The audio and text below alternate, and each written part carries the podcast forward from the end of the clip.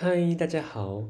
听完故事，如果觉得不错的话，请给本篇故事五颗星哦。往下滑，在资讯栏的地方有节目的留言连结，有想听的故事都可以留言告诉我们哦。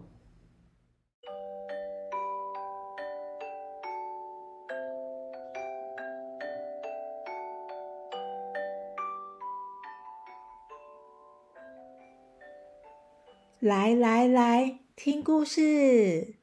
欢迎收听大毒鱼说故事。大毒鱼要分享的是《狐狸爱上图书馆》，作者罗伦斯·波利，李子荣翻译，小天下出版。狐狸原本想吃掉小老鼠的。怎么变成喜欢到图书馆呢？故事开始喽！小老鼠肚子饿，趁着天黑没人，跑到外面找找食物。天哪，真倒霉！一出门就遇到狐狸，心酸。狐狸看到小老鼠，当然不会放过，就紧追在后。一阵追逐后，小老鼠钻进了图书馆。狐狸跟着钻进去，怎么都是纸张的味道，还有人的味道。老鼠跑到哪里去了？书架那头闪过老鼠的身影，狐狸立刻拔腿狂追。突然，老鼠停下来说：“停！嘘，你不觉得这里是一个很特别的地方吗？不能大吵大闹的。”狐狸好奇的问：“这里是哪里啊？”“这里是图书馆，里面的东西我们都可以借来使用。”狐狸看了看四周：“什么是图书馆？”有好吃的吗？没有吃的，这里有很多很多书可以看。读书可以看到很多东西，读书可以学到很多东西哟。小老鼠跑去扛了一本书给狐狸，这本书给你读。你不是想当厨师吗？书里头写着密密麻麻的文字，狐狸专心的看着书，还边流着口水。图书馆变得好安静。鸡，那可是一项大餐啊！嗯，跟鸡有什么关系呀？狐狸没说话，放下书就走了。隔天晚上。狐狸又来了，我想再看一次昨天那本书。还有，你能念书给我听吗？老实说，我看不懂字。对不起，现在不行哎，我自己也在看书学变魔术。不过那里有 CD 架。你去找找有没有那本书的有声书。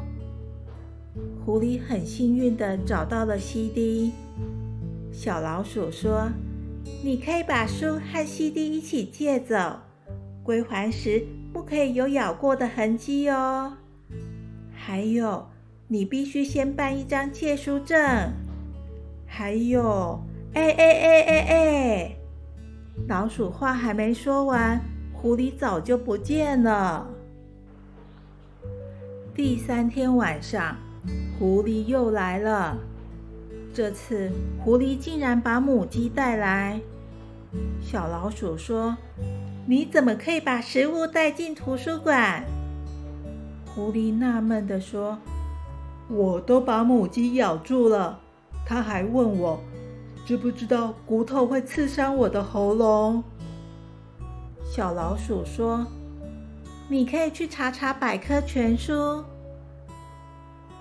母鸡叫着：“你放开我，我就可以帮你。”好吧，放过你一次。它轻轻地放下母鸡，母鸡帮忙找书，热心地教狐狸读书，读完了一本又一本。听着听着，狐狸就睡着了。读着读着，母鸡也睡着了。